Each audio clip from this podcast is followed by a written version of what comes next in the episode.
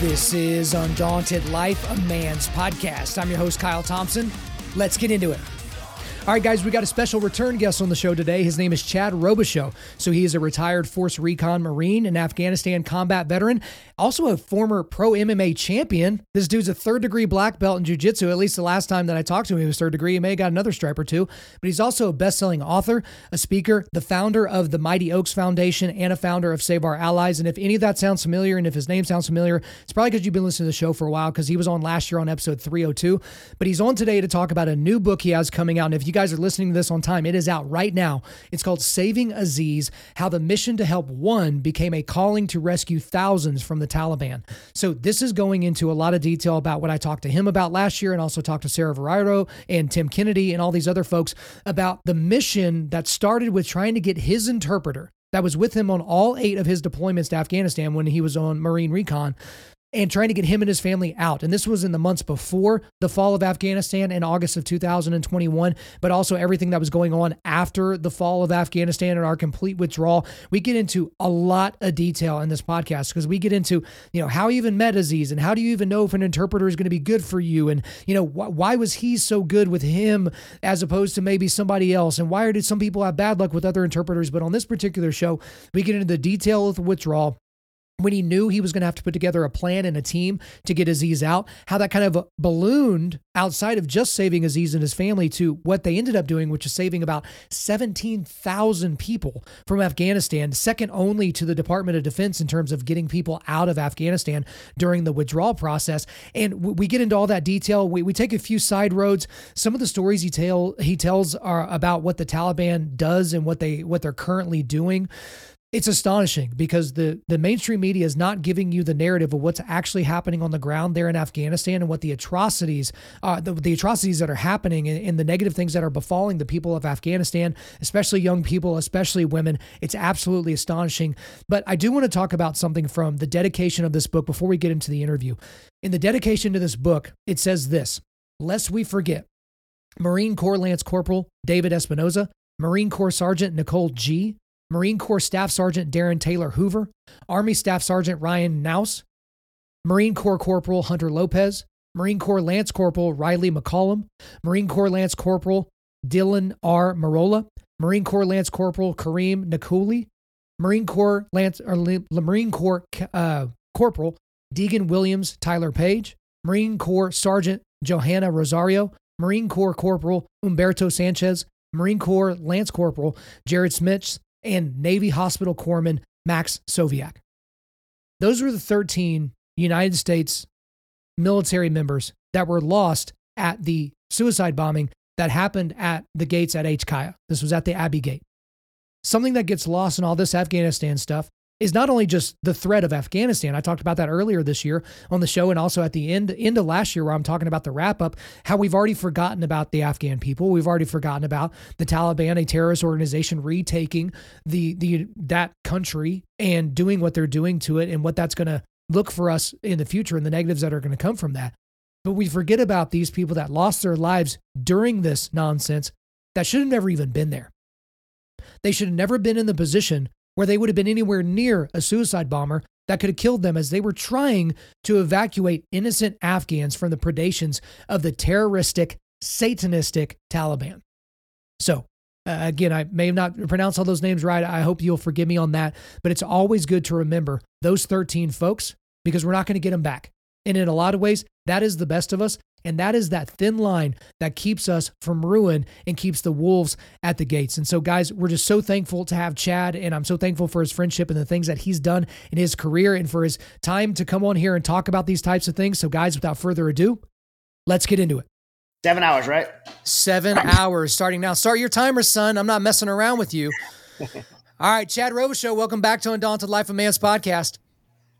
All right. Hey, thanks for having me on, man. Hey, uh, we, we said off air, I may have just caught it uh, before I hit the recording. Uh, I asked you how much time you had today, and you're like, hey, you know, I, I got as much time as you need. I mean, we can't go like six hours like Jocko. So I'm not one to be outdone. So we're going for seven hours today. I hope you're ready. Did you pack a lunch? Let's do it. Let's okay. Do it. I will say this from the very beginning, though. I don't know what, what the problem is here, but What's going on in your face right now, Chad, is pretty fantastic. You, have got a beard. I saw you messing with the mustache beforehand.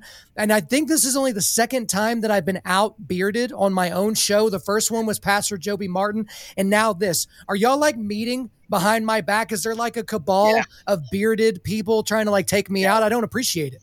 Yeah, we're like, man, we gotta we gotta outdo Kyle, and uh, we gotta make sure that we have the cooler stashes. I actually did this to be the to be kind of funny, and uh, I like had a period of time I wasn't going to speak, so I'm like, I'm going to grow my mustache, and I got the little uh, curls going. Yeah, and then, and then everyone liked it, so I'm like, you know what, I'm going to kind of keep it. I say you should keep it and maybe even trim the beard down a little bit more to make it even more prominent. That could be something that you would do. But I, I would say I, am mad enough to fight you, but I know how that would turn out for me. So we're just going to leave that alone. Although uh, we do uh, have a date where you and I are going to roll and we're just going to, we're going to figure out just how far behind you I am in the world of danger. But today we, we got to get down to business at some point. We're going to be spending essentially all of our time today talking about your brand new book, which guys, if you are listening to this on time, the book is out now. It's called Saving Aziz How the Mission to Help One Became a Calling to Rescue Thousands from the Taliban. Now, you were on our show uh, not not that long ago, episode 302, where we talked a little bit about some of these things about what was going on in Afghanistan and Ukraine, yeah. but we couldn't get into a ton of detail because there were, you know, you're in the process of writing this book and it's got to be uh, with the, the Department of Defense so that they can, you know, check and see what can actually be in the book and what can't be in the book. And we'll get into a lot of the content of the book. We'll walk our way through it. But the new book's out. I guess why write a book? Why not just tell the story through speeches? And why not just let the documentary uh, that we talked to Sarah Verardo about last year? Why don't we let that you know stand on its own two feet? And then I guess how did you get hooked up with David Thomas to co-write it? Because I'm pretty sure didn't David Thomas write uh, the Foxcatcher book, he which did. ended up being okay. So how the how did all that come together? Yeah. Yeah, he did three New York Times bestsellers. Uh, Foxcatcher is one of them. Two of them, two of his New York Times bestsellers, put in a movie. I mean, well, first of all, to me, like I'm kind of a uh, maybe like later in life, I start journaling. Uh, hmm. So, you know, I do a lot of stuff and I get I'm very privileged uh, to get to be involved in a lot of things. So I kind of keep track of things I'm doing. And so when Afghan evac start, started, uh, I started keeping notes and records of what we were doing. I just keep a notepad in my phone and hmm. kind of journal entry what what happened, what's what's going on in my life, and uh, and, and really early on, my publisher Thomas Nelson, uh, Harper Collins, who had uh, I just did uh, you know have a contract to do a couple of books with were like, hey, will you keep track of, of everything that's going on in Afghanistan? We'd probably love to do a book on this. And uh, so I so I just kept better notes uh, because of that. So I knew I knew early on that I may uh, turn this into uh, uh, some kind of I don't want to say a book, but just like a, a, record of what happened. And if it be published in a book, great. Uh, but you know, when it was all said and done, there's a lot you could do in a in a 30 minute documentary or an hour long documentary or a podcast but there's a certain thing that a, a, book does that allows you to really get in the details in the weeds of all the all the things that happen. And you know and, and there's no limit you know there's no limit. You can write a you know 250 page book you can write a 500 page book you can write as much as you need to write. And uh, and, and it gives you the opportunity to share with the world uh, things that you know a, a author or a person believes is important. And i believe that what happened in afghanistan uh, was so important that people need to know. I mean look as an author of course i want to i want to sell books and and uh, I, I love writing. Uh, i never thought i'd read, read a book in my life at one point but now, now i love writing and uh, and i want to share and i want to sell books and, and uh, it's something i really enjoy doing. But for this one for saving aziz my goal is uh, is to share this story with as many people as possible, so people know the truth about what happened in Afghanistan. Because the mainstream media not only uh, misled the American people even before the evacuations, but during the evacuations, the mainstream media did not tell the truth, and they and they quickly swept it under the rug. And uh, and so it's very important to me personally that the world knows the details of what happened in Afghanistan. They understand the relationship the United States military uh, service members like myself who did eight deployments in Afghanistan had with these interpreters uh, that served by us for 20 years, who they actually were. Uh, like, and Aziz is the most incredible example of that. And, and the, and the, the moments that they saved our lives and helped uh, American service members, they protected the freedom in America uh, without even having ever been here. So it's important to tell those stories. It's important for the world to know uh, the mistakes and I'll say mistakes loosely because I believe there's some deliberate, uh, some deliberate nefarious actions that the White House took and President Biden took to uh, hastily and inappropriately exit us from Afghanistan. It's important the world knows these things and the timeline, a sequence of events, and uh, it, because this can never happen again. Yeah. I mean, right now, because of what happened in Afghanistan, the world is a much more dangerous place. Uh, we have um, empowered our enemies because of leaving Afghanistan. We have created a hotbed of terrorism. Mm-hmm. We have uh, sold out the people who fought alongside of us for 20 years. And I don't understand how anybody would ever trust the United States military again in any part of the world to serve alongside of us. And uh, so this this needs to be uh, righted. Uh, and, and I think one of the things that I have the ability to do to make – all these uh, th- these terrible things that happened during the evacuation of Afghanistan right is by sharing the truth and the story.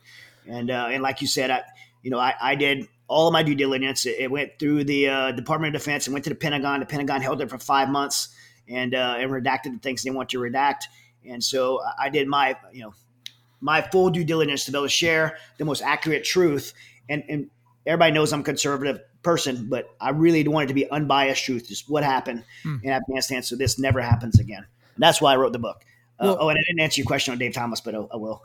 well, I was just going to tell you, if we're going to be here for seven hours, you can't be spitting that much fire from the very beginning. You have to kind of pace yourself as we get into it. But yeah, how'd you get hooked up with David?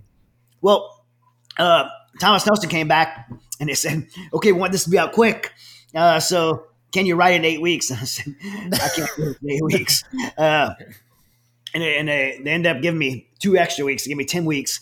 And, uh, and they said, we want to have somebody help you and um, to organize this and, and, put it in a you know good sequential format. And so Dave Thomas was one of uh, three people they gave me the pick from. I interviewed three different writers, all phenomenal writers, and uh, and Dave Thomas had you know not, uh, not, only did he write three New York Times bestsellers, but he, previous to him being a writer, he was a journalist and uh, an investigative journalist. He's a seeker of the truth and uh, and we felt I felt like we aligned in that sense that I wanted to tell it from a journalistic perspective of the tr- of, of, just unbiased truth. And so he was the right fit, and uh, you know we spent some time together in my home, and uh, and we worked back and forth. So I would I would write a section, he'd write it, organize it, send it back to me. It was just it was just back and forth, and we just worked in, a, in tandem in a really good team, and uh, got it knocked out in ten weeks. Well, and you got that journalistic sense as you read it. It doesn't just read as a, and so there I was with my M4. It doesn't read like a book like that. So there is a little bit more of a journalistic quality. So we're going to get into all the details of the book, but the foreword of the book was written by the great and I guess you can call legendary Glenn Beck.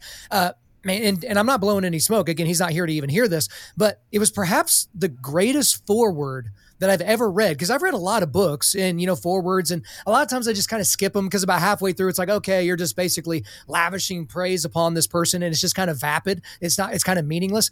But eh, the fact that he wrote such a great foreword is one thing but he was integral in helping you and the team pull off the rescue of these Afga- Afghanistan uh, of these Afghans rather, and you know with the Nazarene Fund, obviously with his uh, radio and podcast audience, you know you see this in the book. They raised twenty million dollars in about three days to help evacuate yeah. these Afghans, and you know a few weeks later, I guess the total ran to more like forty six million dollars because you know he's got this enormous microphone and this enormous audience. So I guess just talk to me a little bit about you know not only him writing the forward, but how integral he was to what y'all were doing there. And then obviously we'll get into what exactly happened.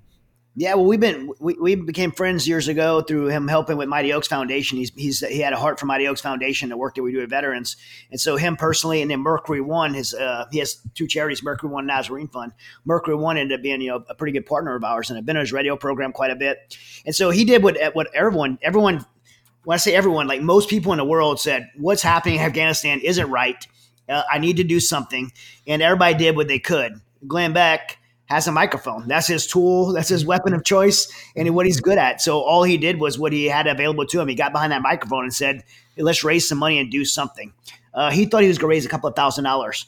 And it ended up in, like you said, three days was like 20 something million dollars. And so he, he, he didn't, he didn't know how to respond to that. He, he called me uh, Rudy Atallah, who works for Mercury One, does a lot of his international operations, put me in touch with Rudy Atallah, with Rudy Atallah and said, Hey, we raised all this money uh, to evacuate people. We don't know what we're going to do with it. And I'm like, I know exactly what you're going to do with it. You're going to start helping pay for planes as we get people out because everything else was aligning at that time. And, uh, and so we, uh, we, we partnered in that way. And man, he, he's, you know, he, so like you said, he's not just someone that wrote the forward. He was an integral part of this operation. Him, him Rudy Atallah, the Mercury One Foundation, uh, have you know have been incredible partners of, of Mighty Oaks Foundation and uh, and the work that we do. And and uh, when I when I asked him to write the forward, it was like a no brainer. Who was going to write the forward was was Glenn Beck. And in fact, when I did the audiobook, I met him like three days later. And he's like, "How's the book coming?" And I said, "Just did the audio." And talk we were talking about how hard it was to do.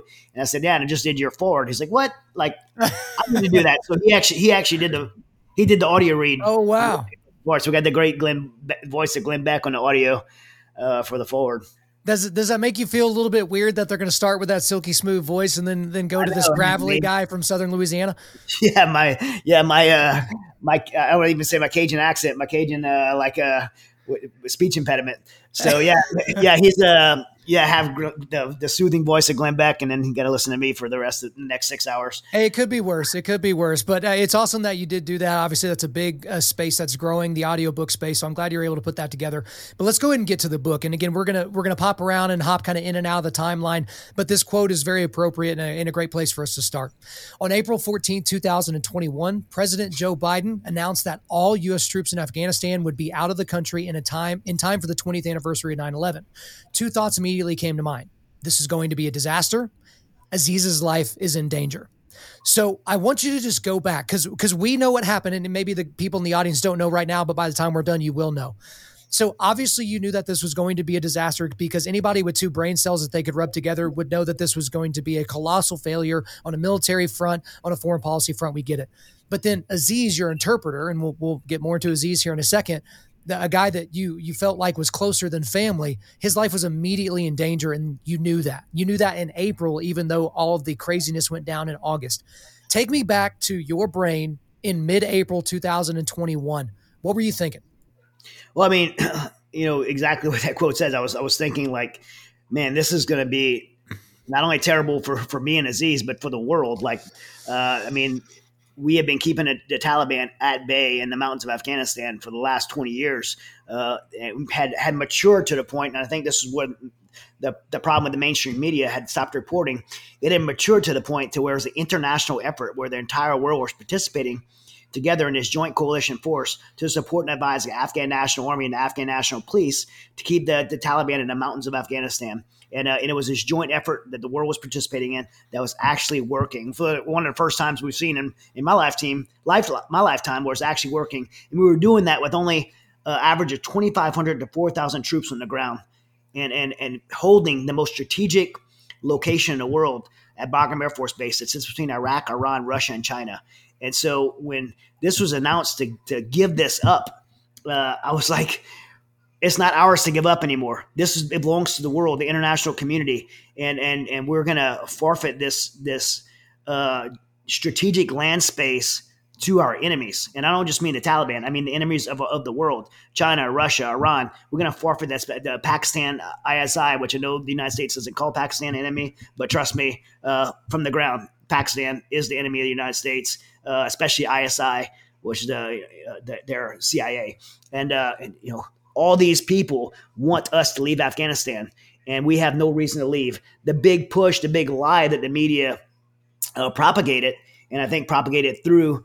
Uh, through, especially in the end, through the White House, was this lie that we were in this 20 year war. It was an endless war. America's sons and daughters were dying. It had to end at some point. Maybe we could do it. Maybe it could be done better, but we had to get out at some point because of the endless war. That's baloney. Like it was not an endless war. We had not fought uh, cons- conventionally for two years since President Trump dropped that MOAB uh, mm-hmm. and, and the mother of all bombs and took out the Taliban. After that, no U.S. troops were being killed. No U.S. troops were uh, outside of special operations, uh, which we do. The special operations type missions that would happen in Afghanistan happen in Africa. Uh, Syria, all over the world. Uh, it's just what we do uh, to defeat terrorism. But traditional, conventional fighting was not happening. It was being done against the Taliban by the Afghan National Army. So we were supporting and advising. And so to pull us out because we had too many troops there, 2,500 to 4,000, I mean, anybody with a brain, like you said, two brain cells could sit back and look at what we do in the rest of the world. We have 80,000 troops in Japan still since World War II. We have uh, 40,000 troops in Germany and 35,000 troops in South Korea. Those kind of sustaining efforts work and protect the, not only America's and our national interests, but keeps the world, the security of the world in place. And uh, so I knew like that political and it was a political, not a strategic move. That political move to remove us from Afghanistan was going to be a tragedy for the world. And then the other thought was Aziz. I mean, Aziz, because of uh, you know some specific things I knew about former teammates uh, and, and uh, that turned Taliban that were now uh, had right. Aziz's life life in threat. Well, well Chad, let, us back up there. I appreciate you giving us all the all the context there on that decision because it certainly was a political decision. Because again, does it feel like we're at war with Germany? Does it feel like we're at war with Japan? Does it feel like we're at war with any of these other countries where we have tens of thousands of troops? Of course not. But it's just it was an easy talking point for anti-war you know, Democrats, libertarians, Republicans, what have you. But going back to Aziz, we keep mentioning Aziz, and maybe not everybody knows exactly who that who that is. So Azizullah Aziz, this was your interpreter over there in Afghanistan for the eight deployments that you did over there. But I guess take me through briefly how how you got connected with with Aziz and what it was like working with him because I've, I've read a lot of stories and heard a lot of guys talk about their terps being turds right? I mean they're just bad bad dudes or maybe they they had a second phone that no really nobody really knew about and they're they're giving coordinates out to to the enemy. And like it's not always a simpatico relationship but it seemed to be with you and aziz from the beginning. Yeah well from the beginning i mean aziz is uh a person I think understands liberty and freedom more than most Americans even do. He, uh, when he was eight years old, his father told him uh, that he should learn English. And so he went to a bookstore and at eight years old started learning English on his own. No one in his family spoke English. Hmm. Uh, by the time he was 14, he was teaching about 800 people uh, English and, and, hiding from the Taliban. And uh, when the Taliban caught him, he had to flee to Dubai and, uh, and worked for a, uh, as a houseboy for a Christian family in Dubai. And then when um, when the United States uh, retaliated for 9 11, went into Afghanistan, he thought it was his opportunity to go back to Afghanistan and use his English to support an American military and uh, and fight for for freedom and liberty for his country. And that's what he wanted to do. So he went back to Afghanistan after being gone for a year, hiding from the Taliban. Ended up going to work first for a Third Special Forces uh, group as an interpreter, and then worked for the uh, made his way uh, on to be selected for the um, the anti-terrorist assistance program at the presidential palace. And then we uh, then he earned his way to come over to our JSOC task force, Joint Special Operations Command Task Force, as a combat interpreter and uh, and as a combat interpreter, he was assigned to me. Uh, this was my first deployment of eight in Afghanistan as part of that JSOC task force. And uh, really quickly, we noticed something special about him, and he went from interpreter to becoming uh, going in a more witting program. Meaning, we, we let him know a little bit more. He got a little bit. Of, we got some background on him, uh, polygraphed him, ended up becoming a partially witting uh, teammate, and got trained to operate with us. Eventually, became fully witting uh, fully polygraph, fully background, and, uh, and and and became my sole teammate. Which a lot of people may not understand that my job was AFO, Advanced Force Operator, which meant I worked in a singleton capacity by myself to go out in mountains of Afghanistan and Pakistan and really build the clandestine infrastructure to put my assaulter teams on target to capture or kill bad guys. And and uh, in, in, that capacity, it's kind of like working a little bit undercover. You uh, you have to work you know by yourself and, and blend in with locals and uh, and and you have a Afghan counterpart, and Aziz was my counterpart. That's why I had the same interpreter for all eight deployments, which is uncommon in traditional military, but uh, you know, conventional operations. But for me, I had the same interpreter uh, my whole employment. And, and he, again, he wasn't just my interpreter; he was my teammate. But you spend that much time with someone, uh, they become your friend, and he he became my friend, and uh, and you know, put his life on the line for me every day, saved my life tangibly like three times. I've seen him to mm-hmm. save the lives of. Uh, he just was recognized by Congress yesterday. Um, uh, for his uh, uh, uh, courageous effort to save four Navy SEALs that were t- trapped in Taliban village. He, he, and I, he he and I and one other person went to do this evacuation, a clandestine evacuation. And he, even though I was in charge of him, he led the effort uh, and uh, put his life on the line and, and uh, to risk his life to save these four Navy SEAls and, and prevent a traditional QRF, which would have cost civilian and, and, military life likely. And so, just an incredible human being. I say he saved my life on three occasions, but when you work with a guy like that, he probably probably saved my life every day.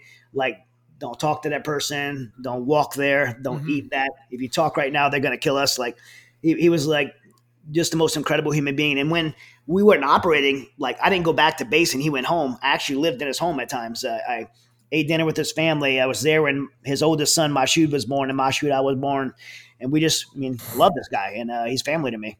Well, that, that's the thing, Chad, that was so apparent as I'm reading the book is like, okay, if he was just a good Terp, and he just did his job and he was squared away and he was part of you know uh, supporting the mission and wasn't you know giving any intel to the enemy or something like that would have been good enough. But the fact that there was a bond between the two of you and between him and the American forces and the Allied forces, like that was a, a, a, very, very apparent thing that that was important to a different degree than what maybe I've seen in some other memoirs where it's like, okay, this was a Terp and he was really good at it and he got us out of trouble. And, you know, we'll let the, the readers of the book, guys, it is in the show notes. You should go pick it up yourself. We'll let the readers, you know, check out, you know, the, the times that he helped uh, save your life and all that, the ones that you at least specify. But there was a very interesting thing in the book where you describe – Aziz being very interested, but also very excited in the election between George W. Bush and John Kerry. And yeah. he was so elated when George W. Bush won re election, but you really couldn't understand why that was so important to him. Okay. But then yeah. he finally said, he finally said to you, I'll show you. So, what exactly did he show you to prove why that was so important to him? Yeah, 2004 election. Uh, we had a he invited me over to his house for this election party, and there's like yeah. food and everyone there. It's like wall to wall. I describe in the book as like a Super Bowl party, and uh, never something I never seen. You know, until recently. I think this last the first time I've ever seen a party like that was like you know this last Trump Biden. Uh, uh, uh but I'd never been anything like that before, especially in Afghanistan. And have this huge party, and uh, and then everyone's just elated when when Bush wins, and and you know their fear was that if if Kerry got elected, they would withdraw troops. Mm-hmm. Just like President Biden did from Afghanistan, Taliban would do exactly what we just saw them do, and uh, and, and his and he thought it was important to show me, so he took me to some place took me to this uh, apartment building where uh, the, the Taliban would go and shoot up the building and persecute women and, and uh, rape women there, and women would throw themselves off the roof of the building to prevent from being raped by the Taliban. Uh, and he took me to this place we refer to uh, as the Killing Pool. And uh, and I've wrote about it in an unfair advantage. I've written articles on the killing pool, and it's, it's part of this book and saving Aziz because it's just it's, it was such a life uh, altering perspective for me.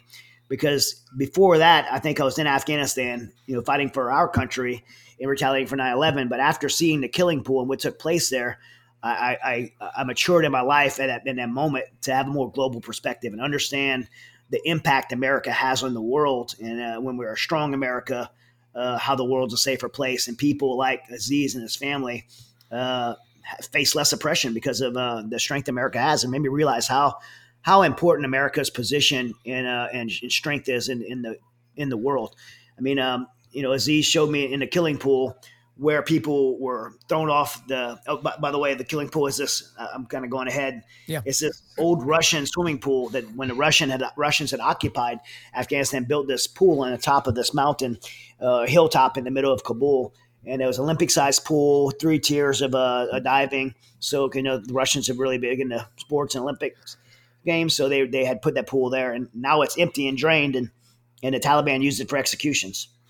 So Aziz took me there to see that and see where you know, people were ma- lined up in a deep end and mass executed. People were lined up in a shallow shallow end, kids level height of people like and uh, and then how people had a noose, a steel noose hanging off the, the, the one of the platforms where they would uh, you know hang throw people off. And Aziz talked about you know watching people being thrown off the top and hitting the concrete like just tossed off like garbage by the Taliban and and uh, just seeing that firsthand, I remember even taking my Leatherman and pulling some casings out of the wall where it's just riddled with thousands of bullet holes. And it just you know changed my perspective. Uh, I mean, it made me realize that hey, this isn't just about the United States going and, and doing some payback for 9/11. These people are really oppressed. These, the Taliban is is evil, and uh, and and we have the opportunity through our strength to to help people around the world that can't help themselves. And uh, I think it grew grew uh, a lot that day. Well, Chad, isn't it so interesting that while all this is going down in August of 2021, we weren't hearing very many stories about that on most mainstream news media. What we were hearing is that this yeah, it's the same Taliban in name, but they're they're reformed or, or they're an actual government.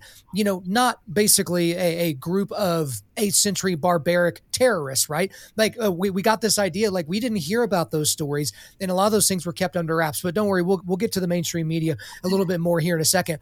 But I mean, go ahead. This is anybody with a brain would ask this question. The United States, the White. When I say the United States, the White House negotiated the surrender of that country with the Taliban, the enemy we've been fighting for 20 years. The, the United States White House did not talk to anybody in Britain, anybody in Germany, none of our international allies, not even the Afghan government that we that we put in place over 20 years.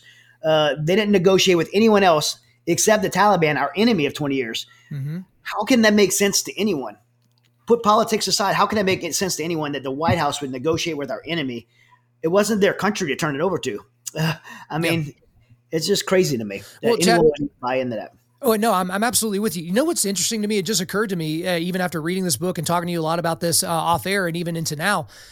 Isn't it so interesting that there are even Azizas out there? Because if those people were not oppressed, then why would they work with the Americans, right? And you could say money and you know opportunities and you know the opportunity to go somewhere else. But if their country was the land of milk and honey to begin with, and if oh, the yeah. Taliban were just a group of people that just wanted to come in and help everybody and make everybody whole and and good, then why would they want to work with y'all so badly? Because right. Aziz wasn't unique. You know what I mean? No, no. I mean, um, I mean they what you know, I remember just having conversations. I mean, when you spend, you know, months in, in the mountains with someone, you have a lot of conversations, and in the conversations that, that, would just blow me away. Like, I want my daughters to go to school. I want my yeah. daughters uh, to be safe. I don't want my daughter to be, you know, you know, forced into marriage and raped at, at, at nine years old by some fifty year old guy. And uh, and, and you know everything he talked about fighting for, and he did. I watched him fight for. And by the way, like I've seen so many Afghans like fight for their country. I think one of the biggest insults that I ever heard uh, in my life was when President Biden got on the uh, media and said, "We can't help these people if they won't fight for themselves." What what an insult to those people! They over sixty thousand Afghan warriors died fighting for this country in the last in the last 20 years. That's not counting the civilians. 60,000 mm-hmm. Afghan so, soldiers died fighting for their country and uh, and we pulled the rug out from them overnight without notifying them took away their air support, took away their military, handed it over to, to, to their enemies. They weren't fighting the Taliban; they're fighting ISI and Iran and uh, all these proxy people, and and and we just sold them out. So to say that these people didn't want to fight, they were they were fighting for their freedom, and uh, and they they within days within days we saw we saw people uh, the the imams coming in and saying we want a list of all your women from 14 from 14 to 45 because they're going to be war brides within days. Right. Like not, this is not even that's not even the end of August. Uh, we're seeing this happen, and uh, this the new Taliban. I mean, the, this the new Taliban. The Talib, the new Taliban takes uh, twenty uh, Afghan commandos, our Afghan commandos that we train, puts them out in the street and executes them. That's the new. This is this is in mid August. This is happening. Yeah. New Taliban, right? they're, they're, reformed, right? So we're supposed to believe that they're reformed. But here, the funny, the only reason why a Joe Biden can get up there and say something like that is one, because he's he's a simpleton at this point. His brain's not functioning properly, but also you only get by with that if you can give a univariate analysis. And what I mean by that is if you say, hey, you know, the Taliban just marched their way through Afghanistan, didn't even have to, you know, fire off a weapon before they got to Kabul, and you're like, oh, well, these people just laid their their weapons down. But that's a univariate analysis. If you go one uh, layer deeper, it's just like you said. Well, if they had their entire defense structure around having the aid of the United States military and you know our air assets and something like that, and then all of a sudden you take that away, that would be like you back in your MMA career going into the octagon after you have your arms and legs chopped off. It's like, yeah. okay, I guess technically you can fight, but this isn't the way that you trained. It's it's not anything that that we would would have wanted you to do moving forward. So again, that's the only way that you even get to something like that. But, yeah, I mean, yeah, they, they didn't lay their, they didn't lay their weapons down. We laid our weapons down, uh, and and uh, you know, and, and what I think when someone says something like that, they have to really understand the perspective of being in those shoes, right? You always put yourself in mm-hmm. those shoes. I've seen Afghan soldiers like crying, not wanting to hand their rifle over, but these aren't guys that, that are like, hey, will they fight to the death? Of course, they would probably fight to the death. But guess what? Like the, a, a block down the street is their wives and children. Yeah. Like, this isn't like me, but me being on the deployment and uh, and my wife and children are safe at home, and I'm like, uh, let's let's go to the end. We're gonna fight till the end. Uh, these guys have that kind of grit. But in this scenario, if if they kept fighting, they're gonna watch their little children be raped in front of them. They're gonna watch their wife be stuck feet first in a wood chipper. Like this is the kind of stuff that they're facing. This isn't like, oh, how tough am I going to be? How much do I want to fight for my country? Total, total uh, detachment from reality and understanding the situation when comments like that were made. Well, that's not the only thing you could say, uh, you know, detached from reality in terms of the Biden administration, but, you know, we'll digress from there. I do want to go back to something that's a little known thing about this story, but also the, the plight of many Afghans is, again, going back to April of 2021. You knew things were getting hot the moment Joe Biden said what he said. But something a lot of people don't know, even the folks that know this story, is that you guys were trying to get Aziz and his family out of Afghanistan long before the Taliban took over in August, so months before. But y'all yeah. were going through the, the United States' special immigrant visa process, or what people have probably heard of the SIV process. Yeah. And if anyone knows anything about our immigration process, obviously it's super broken. It's ran by the federal government, which is not an efficient uh, thing in any way, shape, or form. And especially when it comes to immigration, you know, you have things that shouldn't take as long as they're taking, taking 10 times as long as, that, as you would even expect. So, just very briefly, take us through the SIV process and what y'all were trying to do well before August of 21. Well, in, in 2009, uh, an act was passed to, that would allow anybody that fulfilled their contractual commitment to the United States uh, government uh, as an interpreter would take nine months to get their process through and have the uh, a path to citizenship in the United States, uh, them and their immediate families. And so, uh, and so Aziz was in that process. And again, you look at somebody like Aziz. This is a guy that did 15 years with special operations, background checks, polygraphs. Uh, we know who he is. Uh, and, and he had been in that process that's supposed to take nine months. He had been in it for six years. so when President Biden made that announcement, I knew that you know, I need to pull every string I could. And I know a lot of people in Congress, I know people in Senate, and even with the connections I had, we still could not navigate this broken system. And so that's when we began doing alternate alternate means to be able to get him out, even if it didn't mean him coming to the United States, just get him out, get him his wife and kids out. And uh, and we had uh, put a couple of plans in place uh, uh to clandestinely go in mm. Afghanistan, build a cover, uh, kind of like you know the things we did before, and find reasons to get him out uh, that way. I'll find okay. ways not that way. So, so you had the plans in place, but those were like the you know break in case of fire plans type of a thing.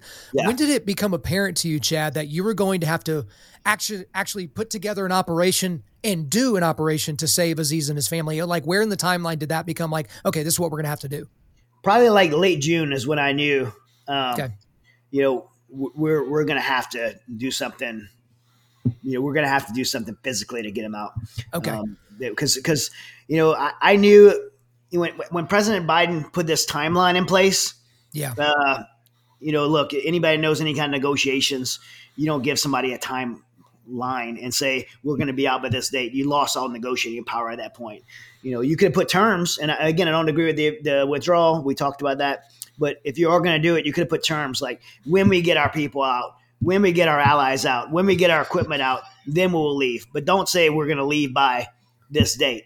Uh, then right. the Taliban only has to do is, is wait, obstruct mm-hmm. and wait. And that's what that's exactly what they did. They, they executed it as, as a barbaric, uh, as a you know cavemen as they are. They uh, they negotiated this much more brilliantly than we did.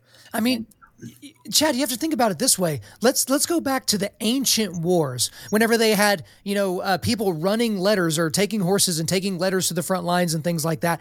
If someone had lost a letter and it ended up in the hands of the enemy and it let people know when the withdrawal was going to happen, the exact same thing would have happened in ancient warfare as yeah. happens today. They're just going to pause everything they're doing. They're going to batten down the hatches. They're going to play defense and wait for that day to come. I mean, again, this is this is not you know 3D underwater chess type of thing. Like this is pretty basic. So you realize around June that this is going down. Then we got August and, and everything's popping off. Everybody certainly knows that. We don't need to do a retread of that right now. Right. But you had to select a team of people that that you would trust to be able to help you do this mission. And again, at this point, you're thinking it's Aziz and his family and nothing beyond that. So take me through, I guess, how you went through the process of selecting the guys that you did. And then obviously a lot has been made about the fact that Tim Kennedy was a part of that mission, which, yeah. you know, led to some other incidences that weren't so nice later. Don't worry, we'll talk about the bus incident. Yeah. But then you also get connected with Sarah Verardo at this time. Guys, we had her on the show last year. Go and check that out. But I mean, how did you select your team? And then how did Sarah kind of come in? Because this was a to, you know, for occasion, this was some gumbo that was happening right now. And everyone yeah. kind of had their own their own place in it. So how'd that come together? Well, um, the original team I was selecting was we we I contacted Richard McGinniss from uh, uh, Tucker Carlson's team, mm-hmm. Daily the Daily uh, Caller, um, and we were going to go in as a media team. I was going to take the Daily Caller in, and they were going to actually capture real media.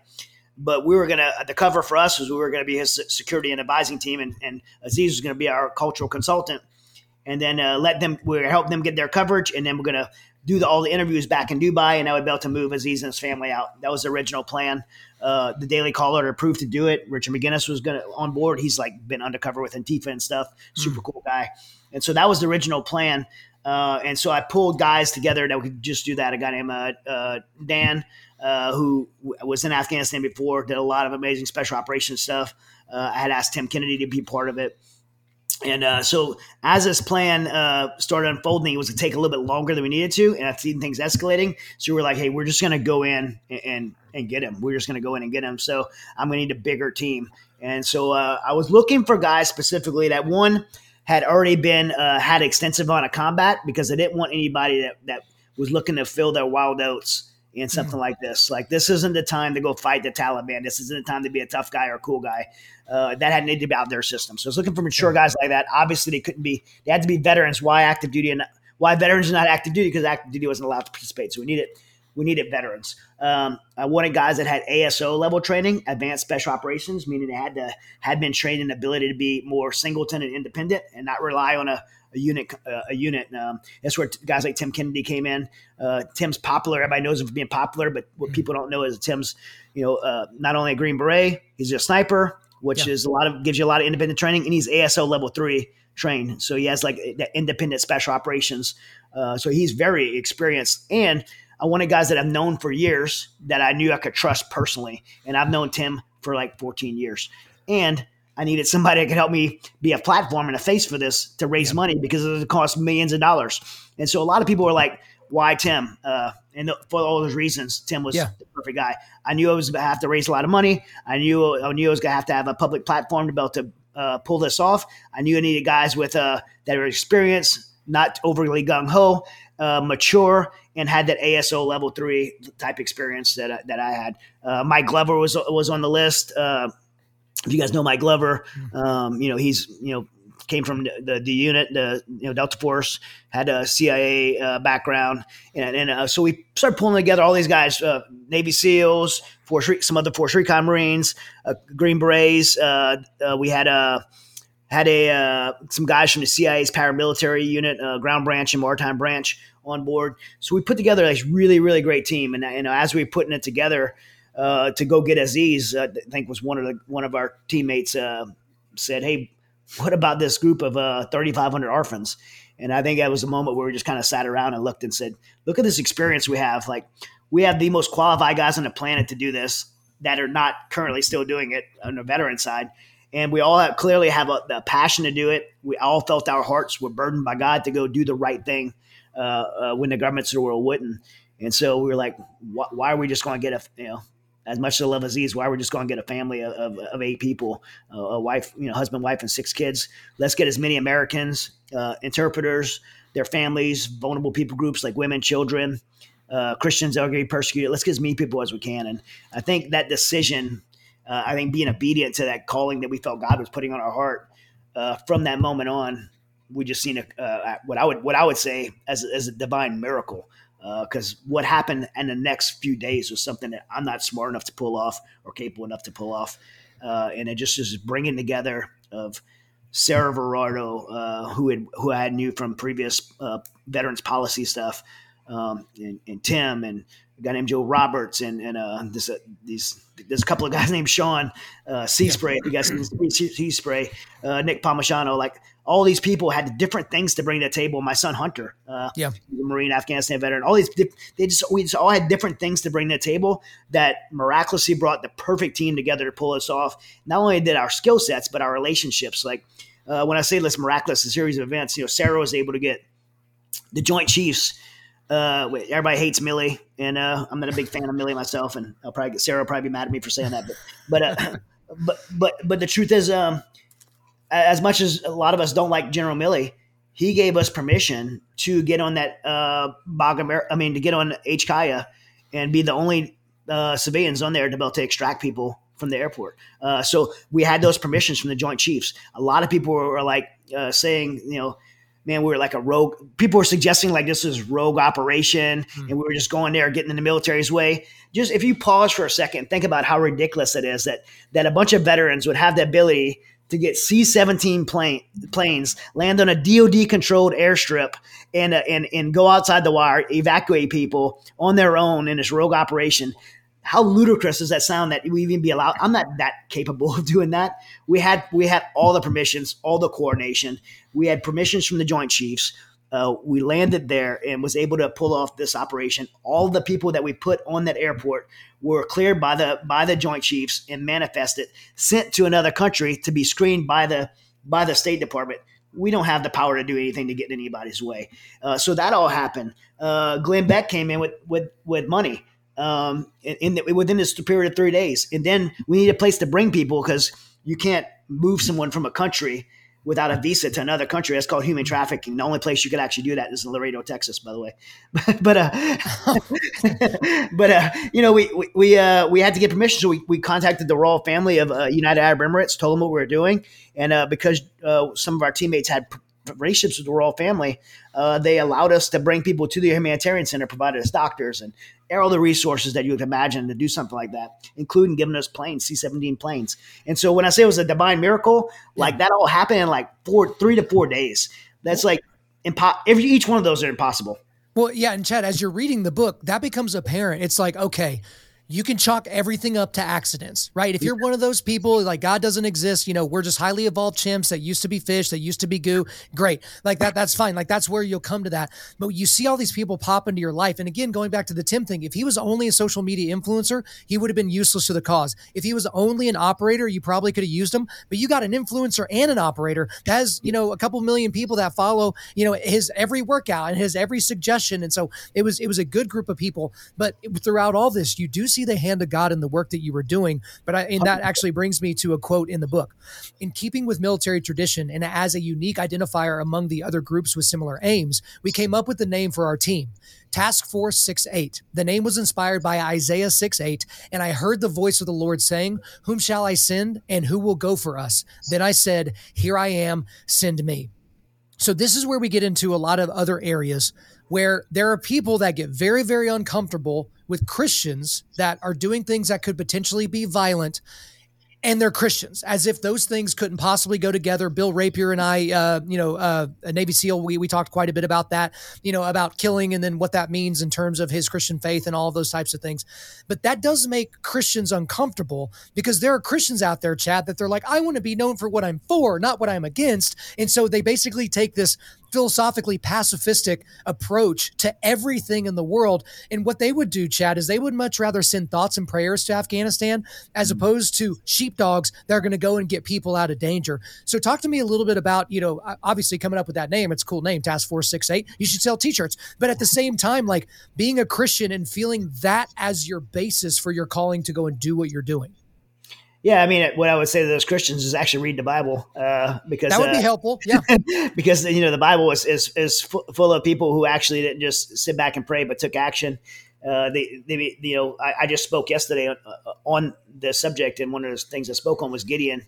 You know, Gideon's, uh, mo- you know, the most unsuspecting warrior. Most of the people that God has used have been unsuspecting people because, uh, you know, you know, he, he, uses the, the unexpected to do the unimaginable because he'll get the credit for it. I mean, Gideon was the weakest person in the weakest tribe of Israel, and the Midianites Midianites overtook it, and God calls him to go uh, do this incredible uh, incredible thing. And uh, compare that to the, the twelve of us, a bunch of gray hair veterans going out do this impossible thing. Could the United States military have done it? Sure, they could have, and they could have done it better. But you know, the military would have got the credit. But I think when the twelve of us old timers did it the way we did it, yeah, the only thing I could do right now, and, and truthfully, the only thing I can do right now is, is point to God uh, to perform this miracle to allow us to be part of it to to rescue these seventeen thousand people. You know, and uh, and you know, so uh, the Bible is full of stories like that, and you know, I don't think uh, uh, Christians should be pacifists. I think Christians are the ones that stand up when uh, when things are principled. And it's time to do the right thing. Uh, there's a huge difference between uh, having a murder murder and having a murderous heart and doing things uh, unethically to, to take human life and uh, and and and going actually killing uh, people and extinguishing evil. I mean, uh, throughout history, God has used uh, you know good men good women to stand up and extinguish evil, and sometimes that means that means killing and violence. Uh, you know that story of Gideon. You know the Israelites were were, were oppressed for ten years, and Gideon gets called up, and he puts thirty five thousand of his friends together.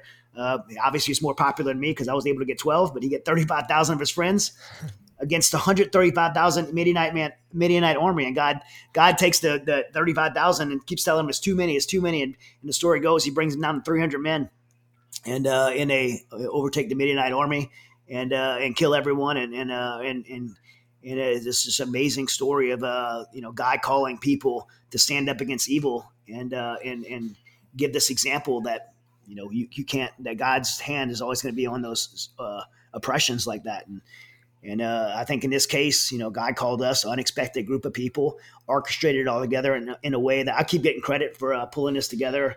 You know, I got the Bonhoeffer Award, and Congress just recognized me and stuff like that. But the truth is, I, I wasn't capable of pulling this together. I look back and God orchestrated the perfect team, the perfect plan, and uh, and we were able to help a lot of people. And uh, you know, when the governments of the world failed uh, to do the right thing, it was just people that were willing to were obedient to that burden that God put in our hearts and said yes. And then honestly, I feel like God orchestrated the rest and we were just along for the ride and doing and just being obedient the whole way. And, uh, you know, I'm super thankful to have been a part of it. And, uh, and, and, you know, my heart does still break though. We got to do a lot. We got 17,000 people out, but I mean, there's still 40 million people, people there. Well, and, and there's so much more to talk talk about when it comes to those things. But I mean, here with Undaunted Life, we are here to equip men to push back darkness, not to equip men to think about darkness, not to equip men to look at darkness and lament it and go, oh, isn't that so terrible? Is to push back darkness. And that can happen in a lot of different ways. Again, you said, you know, Glenn Beck's uh, weapon is his microphone. Your weapon is a little bit different. Other people's weapons are their brains or their connections, like Sarah Verardo or something like that. Mm-hmm. But I, think part of the reason why some people can hide behind this veil of, of oh, I'm just going to pray for these people. And that's all we, anyone can really do. And I certainly don't want us to be violent is because the news media, and we talked about this a little bit earlier, did a decent job of showing the downfall of Afghanistan, but there were tons of stories and tragedies they refused to cover. And that was likely to make the Biden administration not look so terrible because they were taking it on the chin and for good reason. And so I don't mean this question to be voyeuristic in any way, but I want it to put a finer point on the stuff you were talking about with the killing pool and and some of the things that happened thereafter. But what are some of the stories that that you know of that the general public was never told about as it pertains to just the horrifically satanic and evil things that the Taliban is capable of and the things that they did before and after the withdrawal? Yeah, well, I mean, um, I think one of the most grotesque things to me and uh, is is the, the, the abuse of children in Afghanistan uh, not just keeping them from going to schools. I mean, everybody would agree that it's horrible not to let little girls go to schools and force little boys to go to madrasas to be taught hate and be, and, and go and become terrorists. Those things are those things are are, are terrible, right? But but the direct uh, rape of children, um, and not just little girls, little boys, uh, and and the Taliban, you know, the culture of the Taliban is, you know, it's it's permissible and uh, and very uh, and, and very systemic to rape little boys uh, in in the in the Taliban culture. Uh, little girls uh, are, are, being with it, by by mid September. Little girls are already being sold for five hundred bucks. Nine year old little girls are being sold for five hundred bucks to fifty year old men to become child child brides. Uh, this was happening, and we had video testimony of it, and we were sending it to mainstream media, and they would not they would not play it. Uh, they would not report on those stories. And and by the way, all outlets. I don't just mean the left wing ones that we hate. Mm-hmm. Uh, all outlets would not play it. Uh, there was a story that we had firsthand testimony. A story that this man uh, was in Kabul uh, and he had five daughters, and he was you know he killed, murder, suicided uh, all five of his daughters. He killed all five of his daughters and then killed himself because he cannot bear he thought it was a better way for them to die that way than to become raped. The rest of anybody would think like, why would you murder your five daughters? And I'm not saying he should have, but uh, to him, it'd have been it'd have been worse. It's better to murder his five daughters than to watch them be child uh, slave sexual slaves the rest of their life.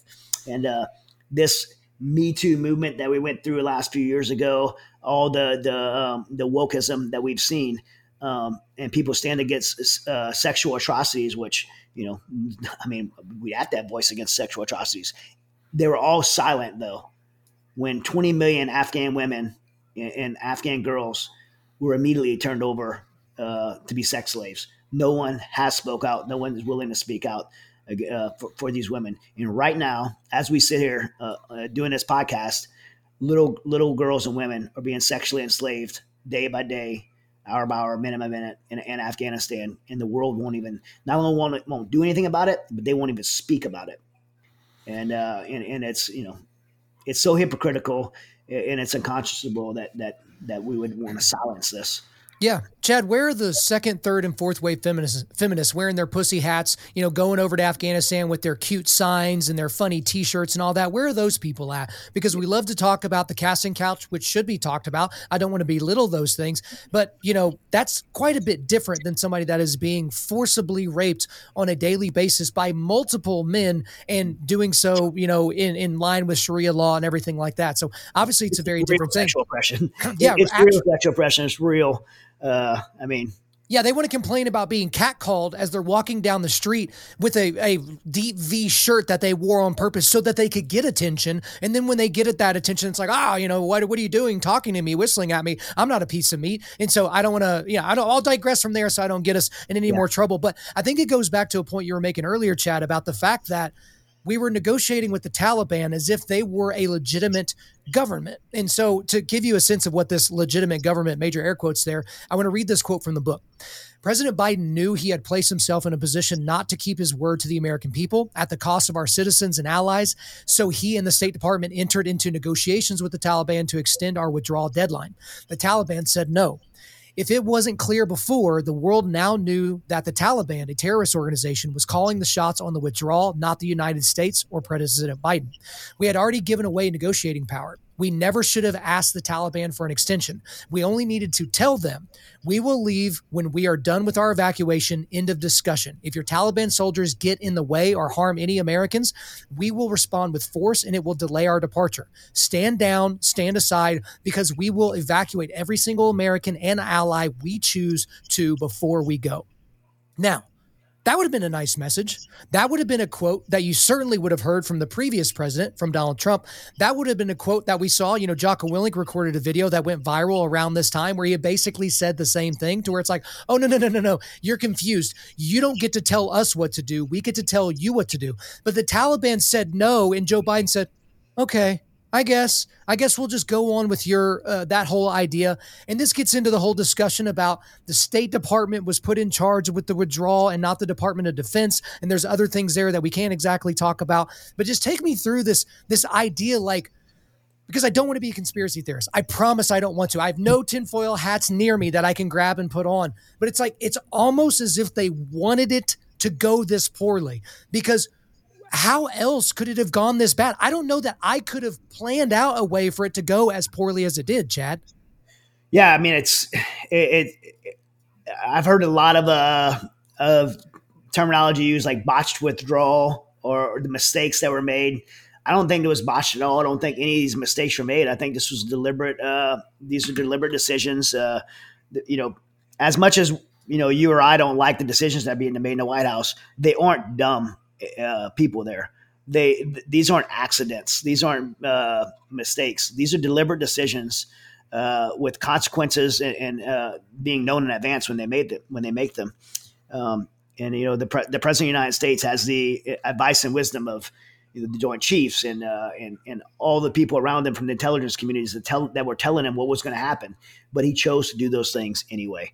And uh, so it's you know what the motivation is behind it you know, that's where the speculation comes in. I, I, I certainly have my uh, my assumptions what the motivations were, uh, but um, you know, to, to tell the Taliban to tell the Taliban a date and let them call the shots like that, um, you know, it, it cost. I mean, there's no other way around that. I'll just say it. It cost American lives.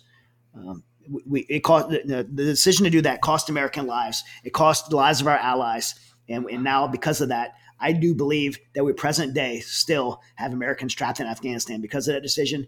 Uh, certainly, we have uh, over over eighty thousand of our interpreters still there, um, and then their family members account for about three hundred thousand. All people that have contractually uh, that we are contractually obligated to as a country to uh, fulfill their promise that we had an SIV uh, system to bring them to America. They're tra- they are trapped there now and uh, and victims to the, the Taliban. And so the president's decision to handle things that way and put the put the uh, decision making in the hands of the Taliban and not stand up with strength and to say uh, the you know that quote you said earlier that we'll leave when we have our people out when we're done done with our evacuation. That's when we'll leave. Uh, cost cost lives, and uh, and, and I I believe I believe that the president of the United States should be held accountable to that. I believe uh, the secretary uh, the Secretary of Defense should be held accountable to, to, that. I believe that there's a lot of people that should be held accountable to that because you know these are American lives uh, uh, uh that were cost. Uh, these are allies' lives, and uh, and then not to mention, and not as important, but not to mention the 80 plus billion dollars worth of equipment that was left behind. I lost a pair of NVGs in my day. You know, I'm going to jail, but you know, we leaving billions of dollars in equipment, and we and we know that they went into the hands of our that equipment went into the hands of our enemies. Not, and I don't just mean the Taliban. I mean, you know, China, Iran, uh, Pakistan, ISI uh, have have access to have have our equipment and our technology, and so someone needs to be held accountable to this. I, I don't, I'm not I'm not uh, optimistic enough to believe that's going to happen, um, but well, Chad, I would not advise you to hold your breath on that because accountability is something that needs to be passed around that we're certainly not seeing passed around, especially in the swamp that is Washington. And so we've taken a few uh, divergences away from kind of the central point. Again, the name of the book is Saving Aziz, so we should probably keep talking about Aziz a little bit. But eventually, you know, spoiler alert for for anyone that doesn't know the story, you guys do save Aziz and his family. But and and a lot of people thought that that you were in there, you know, running through bullets and you know tank fire and grabbing him and running them to safety and all of that. And that's just not quite how the story went down. I do want you to take us through Aziz and his family being saved from yeah. your perspective. Yeah. So, I mean, um, the, the way that the, the initial operation went, we went to, I went to Abu Dhabi, uh, myself and some of the other, other, uh, senior guys were in Abu Dhabi, kind of planning out the operation, uh, and, and building target packages. Sarah Verardo was in Washington, D.C., helping clear those packages through Joint Chiefs, sending to us. We built those packages. We were uh, coordinating with the ground team, which was uh, Sea Spray, Sean G, uh, Tim Kennedy. We're outside the wire, moving people into the into the uh, airport. And then uh, we had a guy named Dave in the airport managing those uh, those flights on and off uh, HKIA. And so that was the airport evacuation. Um, we had moved Aziz uh, eight times to try to get him into the, uh, uh into the airport. Um, and uh, and the day that I actually coordinated with him, I was on I was on uh, WhatsApp with him at the time. Moved him to a point to where we were trying to get him through with Sean G. He went to the wrong side of the airport, and we ended up using a an amazing group of, uh, of Americans that worked with us uh, from a power pararescue unit, and they were able to help get him through the wire and into the gate. And uh, and you know my, my, I will forever be grateful for those uh, you know team members that were able to get him inside the gate and get his family in there. Uh, we got that day we got 180 people out. The next day 800. Next day 1,000. And then we kept just moving as fast as possible because we had no idea. I mean, for the team in Abu Dhabi that was working 24 7 and a team on the ground, no one stopped. No one stopped to sleep uh, because if you stop for like five minutes, you're like, someone's going to die because I took I, I, was selfish enough to take five minutes sleep and Sea Spray lost like 37 pounds in 10 days. Mm. Uh, and, I mean, it was just nonstop. And at, at, the end of the 10 days, when Gate blew up and we lost 13 of our service members, uh, the what gates were welded shut. We didn't. Uh, we we knew the, the, military was pulling out at that point, and uh, the airport evacuations were over. At that time, we had got 12,000 people out uh, and moved into Abu Dhabi.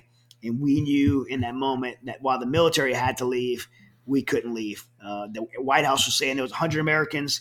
I was on the ground, uh, you know, and, and, and our team was uh, in, in Kabul saying there's probably thousands of Americans still here. But the truth is, it doesn't matter if there's 100 or 1,000, one American doesn't get left behind. And uh, and so we chose. I mean, that's a precedent. Uh, a pr- that's a promise that the United States military uh, I think has to the American people. Like we will not leave you behind, even if it's one person, even if it's Bowe Bergdahl, that idiot traitor. Like we we willingly sacrificed American lives to go get him. Like that's just a you know something that every American should should rest assured that if you're in danger, if you're in a combat zone and get stuck there, we will scorch the earth around you to get you. Uh, and and that, that was the mentality that we had to stay we worked with so many other nonprofits. Uh, a lot of them listed in the book. All credit to, to so many people came together to get another 5,000 people out, totaling the you know the effort to about 17,000 people. Uh, we were flying people out of Mazar Sharif, a remote uh, a remote area of Afghanistan, and that's when we decided uh, we had to do some other unconventional things to help get more people out. And we put together a two man reconnaissance team to go into Tajikistan. Uh, myself and Dennis, Staff Sergeant Dennis Price, went to Tajikistan.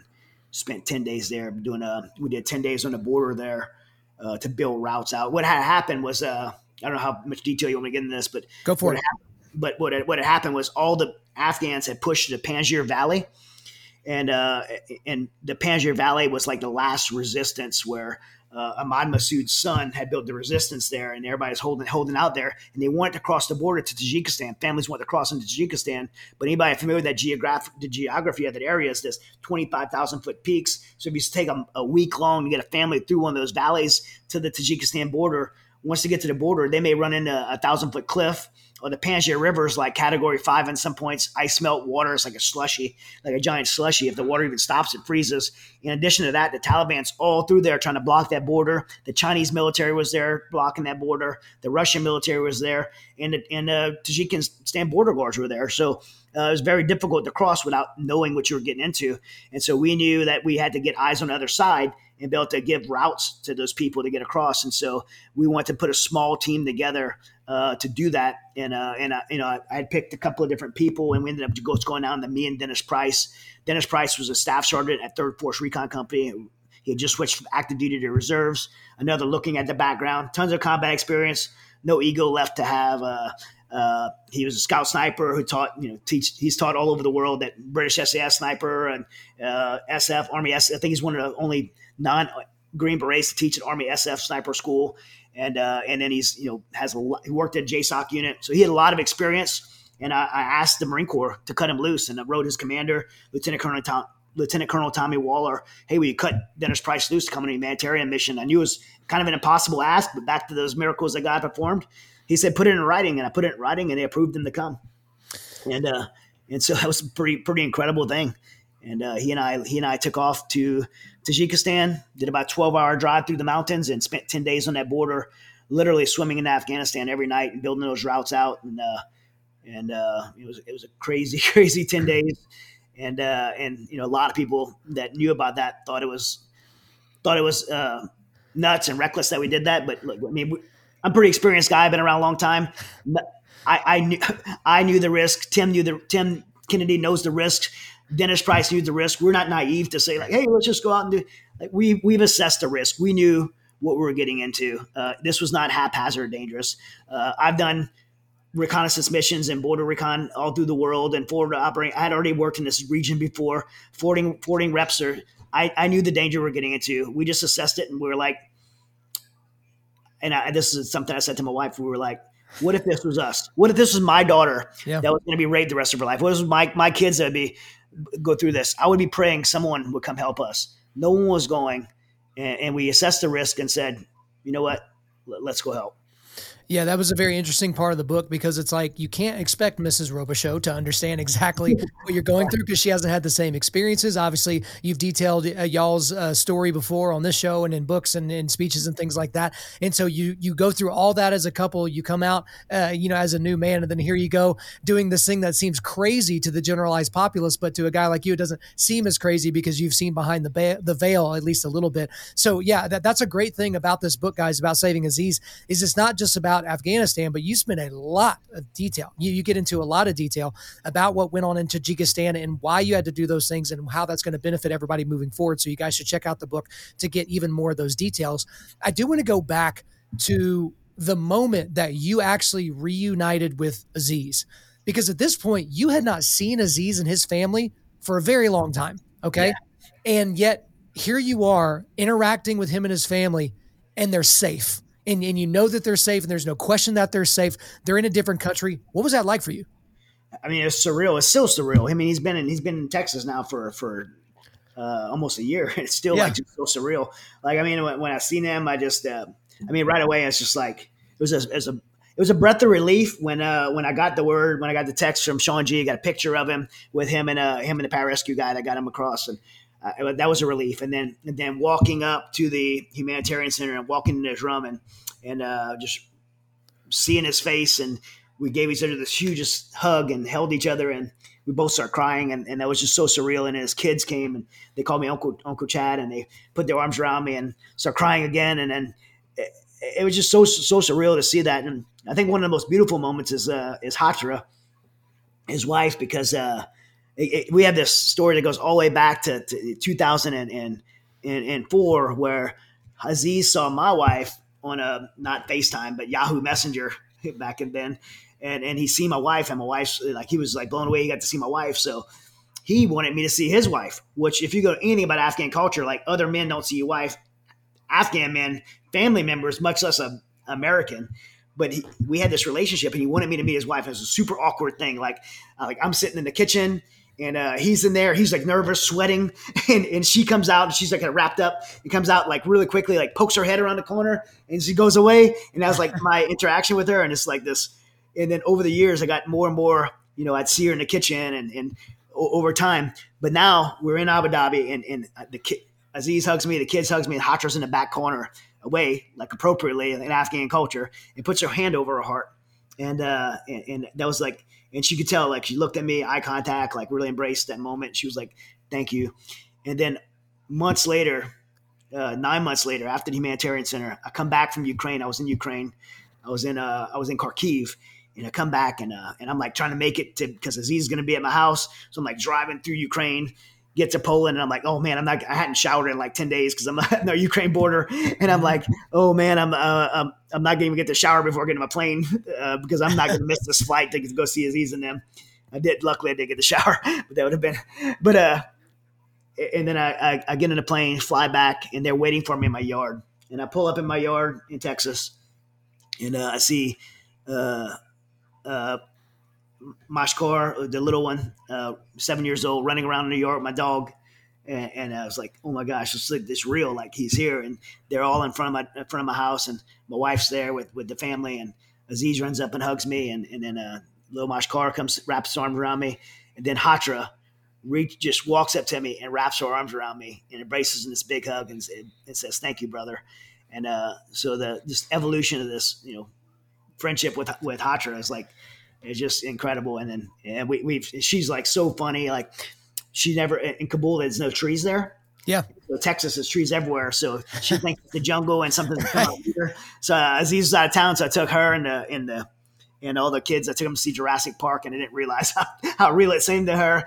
And so she's like giving me a hard time. She's like hilarious, and so we just had we've just had such a great time with them, and so many first like first hamburger, first pizza, first time going fishing. I took it. I take I take a skydive a lot, so I take Aziz skydive, and he's like, "Oh my god, brother! Like you saved me from Afghanistan to die, die in Texas." But, but yeah, so many, so many. Uh, it's just so surreal. We were in a hunting. We were in a, we were in deer hunting the other day, and it was like. It, we actually went deer hunting when the Texas cold front came through, and it's like six degrees outside with wind chill, and we are like sitting outside, the, the, and he's like, he's like, "Can you believe we're here, brother, in Texas, like hunting? This is like so crazy." And I'm like, "Man, it's just so crazy." He's like, "Well, at least nobody's trying to shoot us right now. at least nobody's shooting back at us." Hey, that's, so that's cool. a great thing about reading about this and following all this on social media. And we're going to be talking to Aziz later in in, in releasing that to you guys to kind of get it from his perspective. But it, it is such an unbelievable blessing. Like I can't imagine the, the the smiles like you've been in those situations in your life and certainly guys listening to this right now where you you're smiling so much where your mouth starts to hurt and you're not doing it to be fake but it's just like you're so happy and you're so relieved and you feel God's blessing in a different way because that's the thing as Americans Chad. How many Americans have to pray give us this day our daily bread? Not many. Not many Americans have to do that. But you know billions of people all over the globe do have to do that. And they're they're very unsure about where their next meal their next batch of water is going to come from whether or not the government's coming to take them out today or whether rebels are going to come and take them out tomorrow. And so it's it's a big big issue and it's a tremendous blessing. And that's a message to every american listening to this right now is could y'all stop complaining? I know things are tough. I know when you don't get 100 likes on your Facebook photo of your kid that it doesn't make you feel good. But at the same time, like there's real persecution. And then there's whatever negative comment someone left on your Instagram post. And they're just not equal if we can, if we can say that. To go back to to Afghanistan, to the expansion. So obviously, you guys expanded out from Aziz and his family, and you had all the stuff in there. And I don't want to give away everything in the book, guys. You have to go buy Saving Aziz. But there's one particular story that I wanted you to give us at least the Spark Notes version of, because I, you know, being around you and around Tim and around Sarah and around all the other people that we can't even name, I never heard this story. And so, first of all, I'm mad at all you guys. Why didn't you tell me this story? But it's the story of the first successful rescue operation that you all did, and it was of a one, young woman named Narna. And just an absolutely crazy set of circumstances. And when you want to talk about God's timing, it certainly came through in this story as well. So, can you tell us that story? Yeah, I, I got to. The emails are just pouring in, and at the time, I mean, you got to think like we didn't. What we did, like the system we set up, being around the government, it would took. We would not. If I was in the government, we were never able to pull this off there's too many red tapes, and we we get our so to put we, we were building a system in place, and uh, and Sarah's building this process to get because in the first week we had like fifteen thousand requests for for for evacuation, and uh, and we had to vet to make sure they had like either SIV or P one P two, uh, they had you know been an interpreter or, or they were legitimate legitimate orphans or or you know Christians that be persecuted. They were member green card holders, American citizens. So we're going through these emails. Everybody's getting emails. Tim's starting to get emails. Everybody that knows me is getting emails.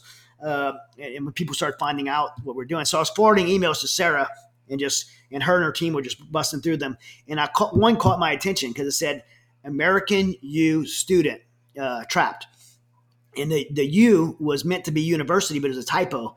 And so so I re- I thought that U was a typo, uh, and and it, and Thought it was American student, and so it caught my attention because I thought American student, his American girl, uh, caught there, and uh, and I, I, forwarded to Dan, uh, who was who was uh, helping coordinate there, and uh, and they had a cell phone number on it. We we called it, and then she was literally at the time she was just outside the airport in a in a Kam Air office, uh, hiding, and the Taliban had already caught her once and, she ran away. They had targeted her because she was a she worked in the presidential palace, English speaking, Western wore Western clothes, and they even sent her a picture of herself, saying, "We know who you are. We're going to rape you and kill you." She had she had got a picture of herself, and so they had already tried to catch her once. She got away, and now she's hiding in this Kam Air office, and the Taliban's actively looking for her.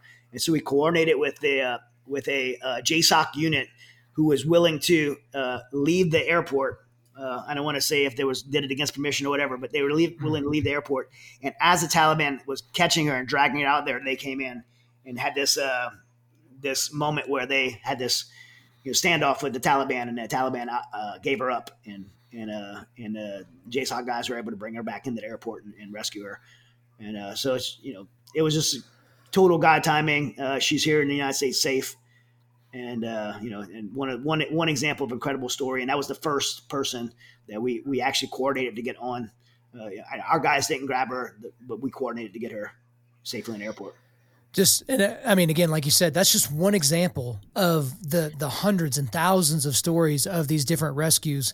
But then there's also unfortunately the stories of the rescues that didn't happen. Yeah. and so obviously we're talking about the bus incident. And there there are certainly others of people that you couldn't get to people messaging you people that you literally just could not get to. Yeah. so i talked to sarah about that last year.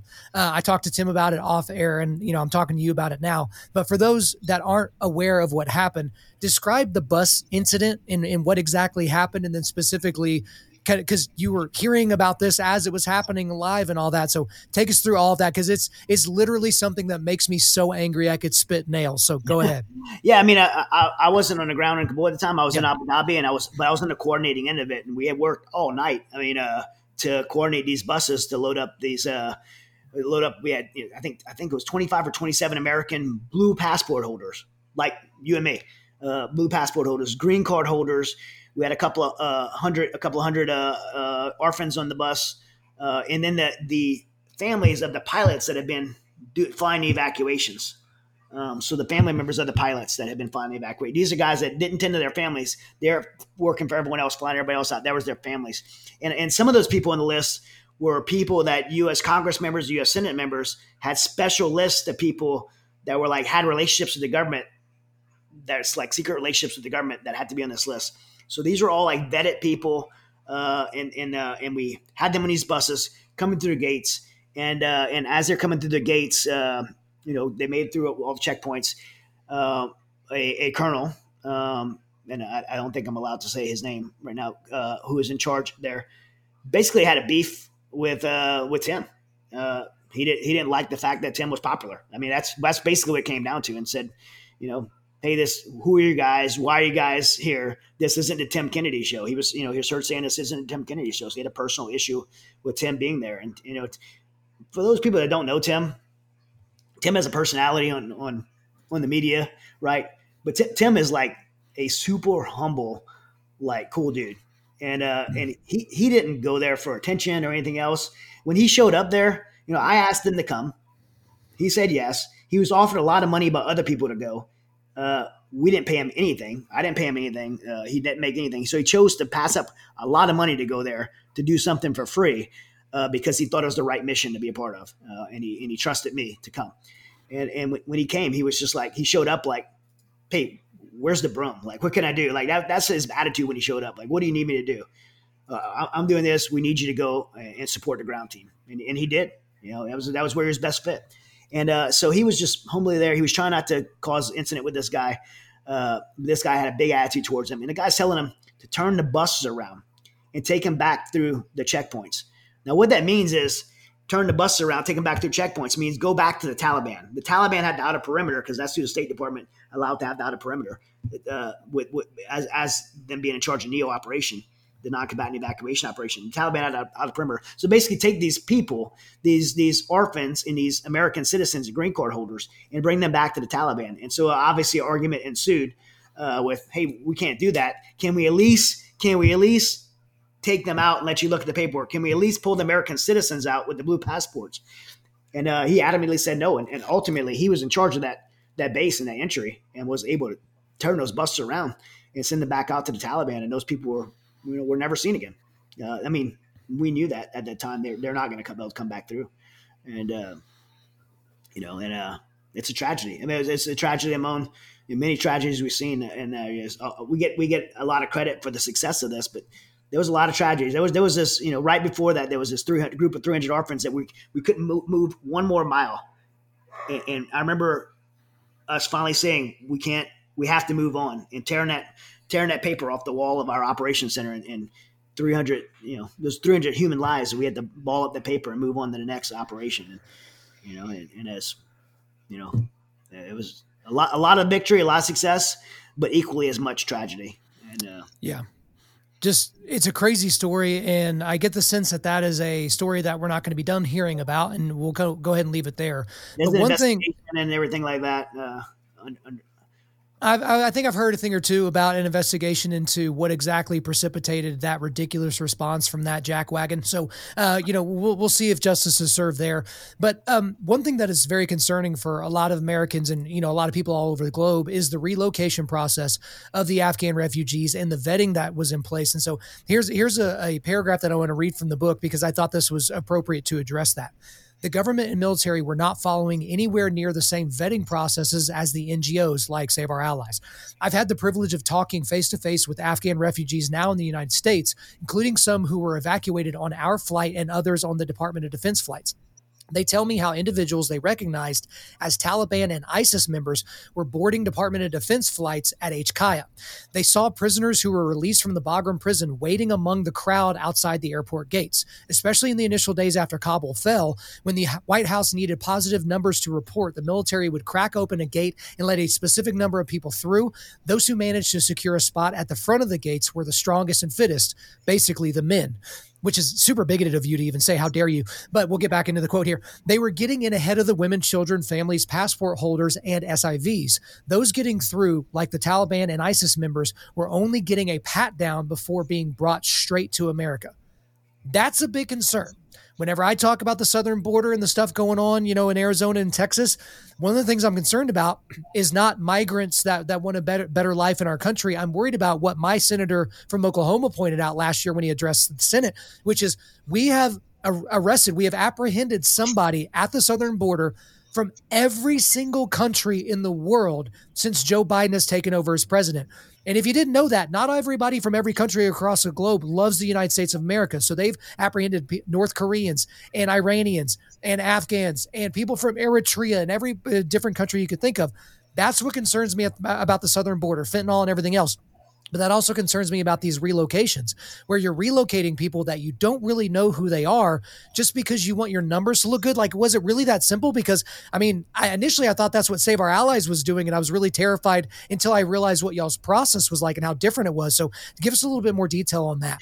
Yeah. And, and not only did, you know, that quote kind of captures it as they went through the gate and the strongest and fittest made it through, uh, they're getting packed on these planes, and these planes are coming straight to the United States. They're going to uh, to several different uh, locations around around the country, and there was no State Department process there, and and they were not they were not obligated to stay on those bases, and so many of them just left into the populous of the United States, and we don't know where they are or where they're where they're going to be, and we don't know who they are. Most importantly, and uh, you know, by the way, like I think it's important to say, this is not something to pin on the, our, our U.S. troops. Uh, you know, uh, our, our troops to me are victims in this and forced to do a job that they didn't want to do it that way. They want to do the right thing, but you know, they're having to be, you know, forced and used in, in this way. But uh, so I, I hate to, the, that the DOD and the military is even associated with this, but they were, you know, they had to put people in these planes.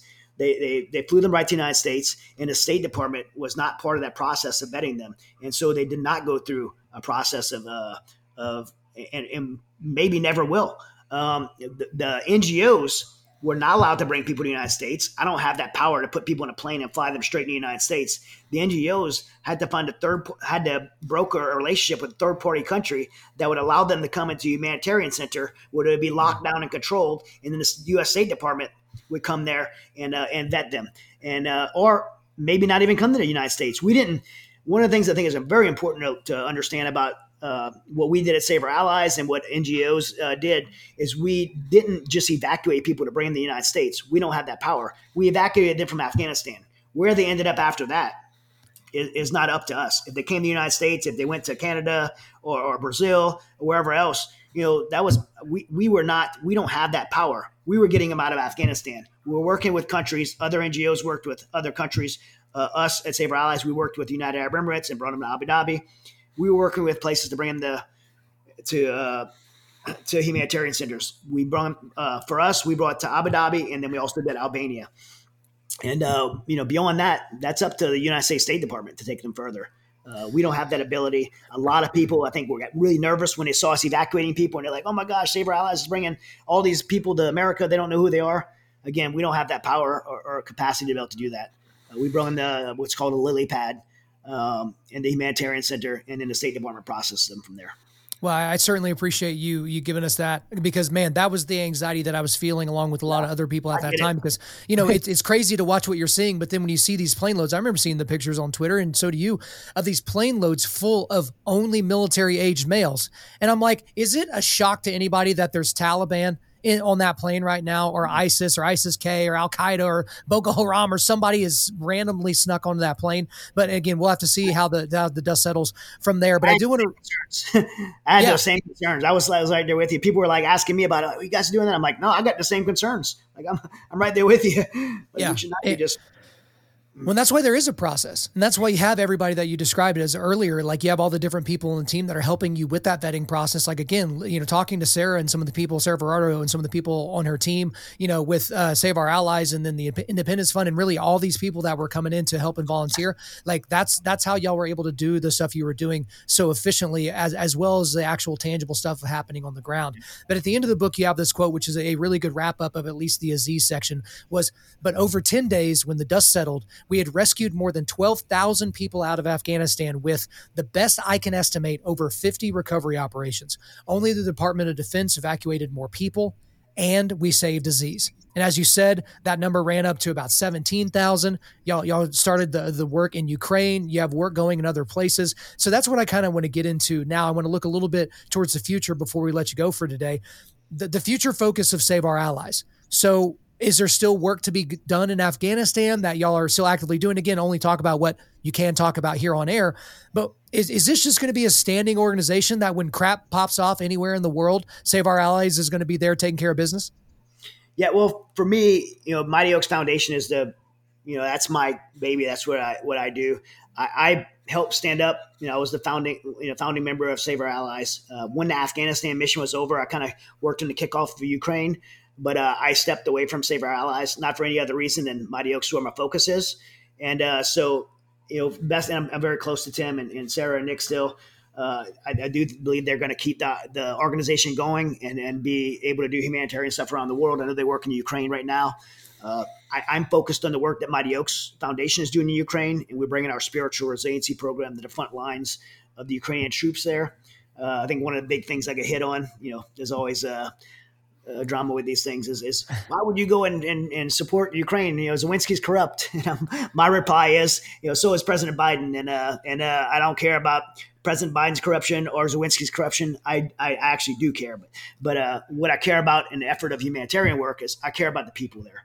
And uh, people there are, are, are victims of being – you know, invaded by a third by a world superpower and having ballistic sized missiles the size of telephone poles flown mm-hmm. into the civilian civilian apartment buildings and chemical weapons are being used and mass graves, which I've seen with my own eyes, or, or being filled with civilian uh, uh, executed civilians. And, and so uh, I have uh, been to Ukraine 10 times since February, um, worked on some ev- evacuation operations. We did Benjamin Hall with, we did that with Save Our Allies and and uh, and I'm taking out Mighty Oaks, uh, taking veterans uh, from Mighty Oaks Foundation and bringing our uh, spiritual resiliency program to the front line, providing medical support uh, with equipment and instruction on how to use that support, uh, kind of filling in the gap where those billions of dollars are not reaching, and and then bringing out our mental and spiritual resiliency program to the freedom fighters on the front lines, defending their homes and families and and way of life. And so that's what we've been doing there. And we got Mighty Oaks we do so much for our, our first responders and, and, veterans and active youth service members back home.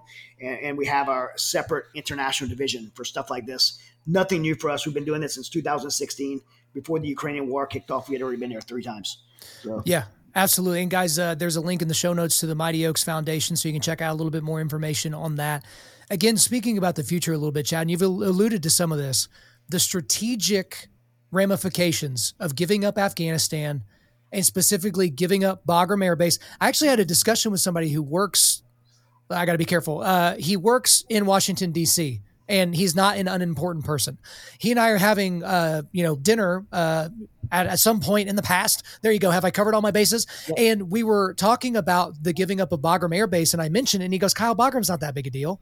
And I was like, wait a minute just strategically where the you know the thumbtack is on the map makes it strategic and he's like and this is a guy that knows a thing or two this isn't just some some yeah. you know guy that plays whack-a-mole with his opinions and i was like he's the only person i ever heard say that bagram wasn't that big a deal but obviously the future of Afghanistan hinges on the door that's now been open for Iranian interests in the country and in the land, Chinese interests in the country and in the land, giving the, the rights up to the land and its natural minerals and metals and things like that. So talk to me strategically about the future of Afghanistan because I don't want to be, you know, the guy that's just looking up the sky that's falling and saying like, hey, this is just going to be, you know, we're going to get Taliban 2.0 in X amount of time, or we're going to see a terrorist attack in X amount of time, or China's going to take over and it's going to screw up the world. But what are we looking at for the future because of what we did in the summer of 2021? Yeah, I mean, well, Afghanistan has always been a big deal. People have fought for that land for thousands of years for a reason. Right. Uh, you know, Alexander the Great wanted it. Russia, you know, Russia's wanted it. Uh, all, all, these places. It's called the graveyard of empires because mm-hmm. people have fought for control uh, of Afghanistan. It is a strategic part in the globe. I think in today's world, it's the most strategic place in the globe. And uh, and there's a lot of uh, motivations and reasons for people uh, to have it. I mean, one motivation for America would be to have that strategic location to provide global security, uh, as far as NATO, uh, as you know, NATO as well, just to have that strategic location in the globe. But uh, you know, there's motivations for places like uh, for like China. I mean, China wanted those mineral rights to the Hindu Kush Mountains.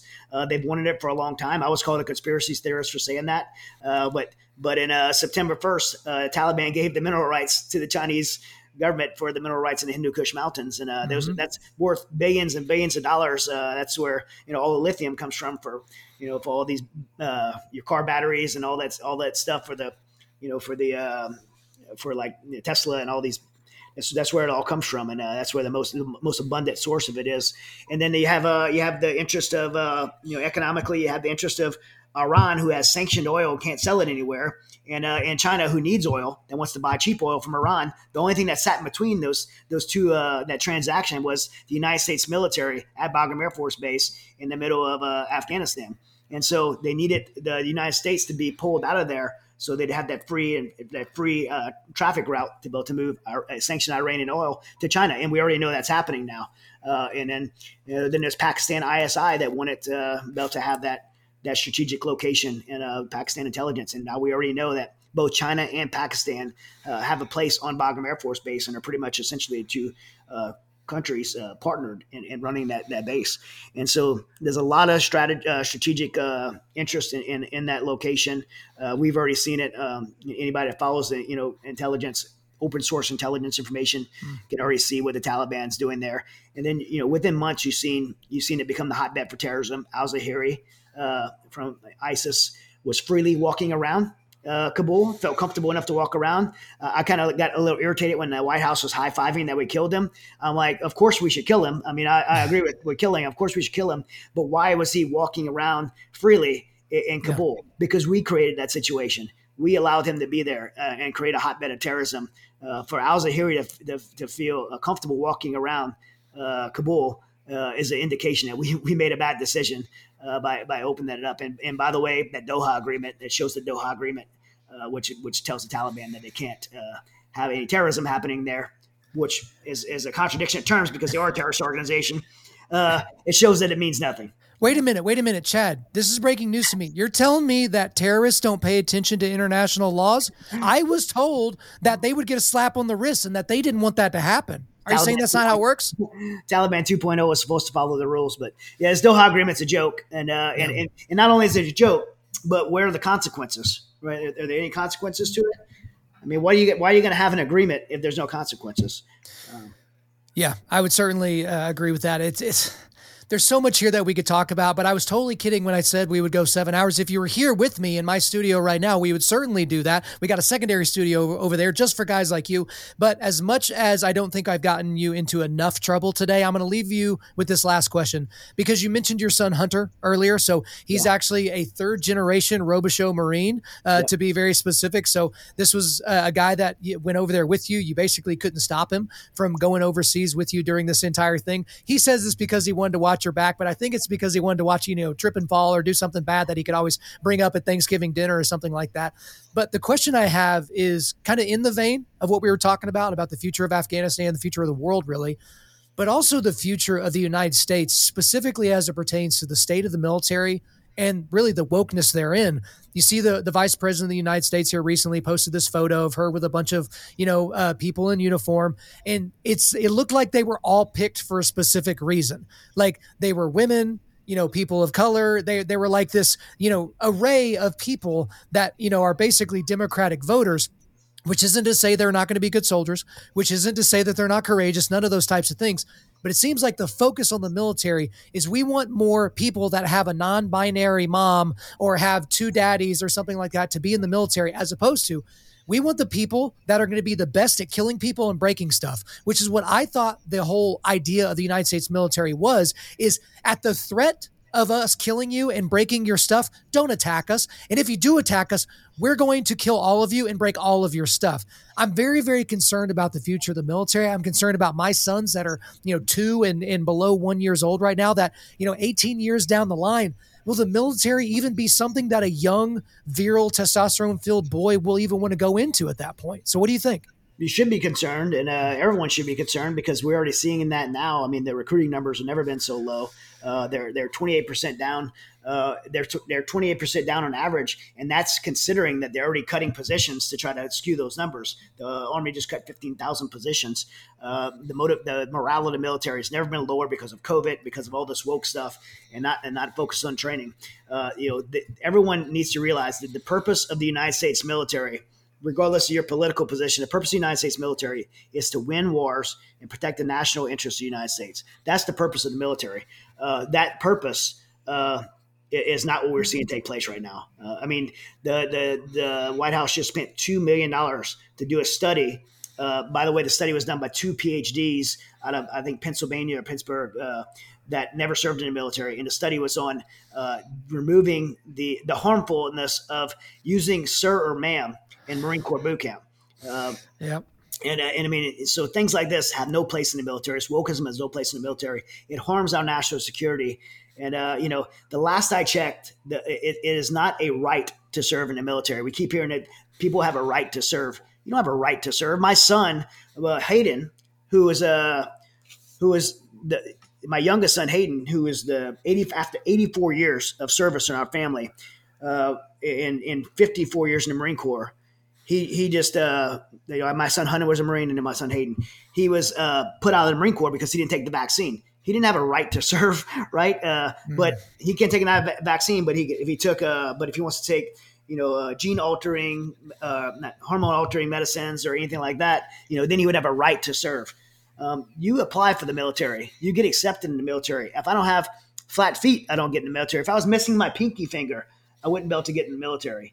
Um, if I have color color blindness, I don't get in the military. It's, you don't have a right to serve in the military. You have to be qualified to serve in the military, and, the, and that qualifications are based on our ability to put the best of our nation forward to protect our, our nation from our enemies around the world. And uh, this social wokeism is uh, is is, is it's not only uh, destroying our country, but it's extremely dangerous to our national security. I don't feel our military's morale right now is where it needs to be uh, to be to, to have our, our nation, you know, in a position to defend itself, and it's it's, it's terrifying. Uh, it should be terrifying to every American.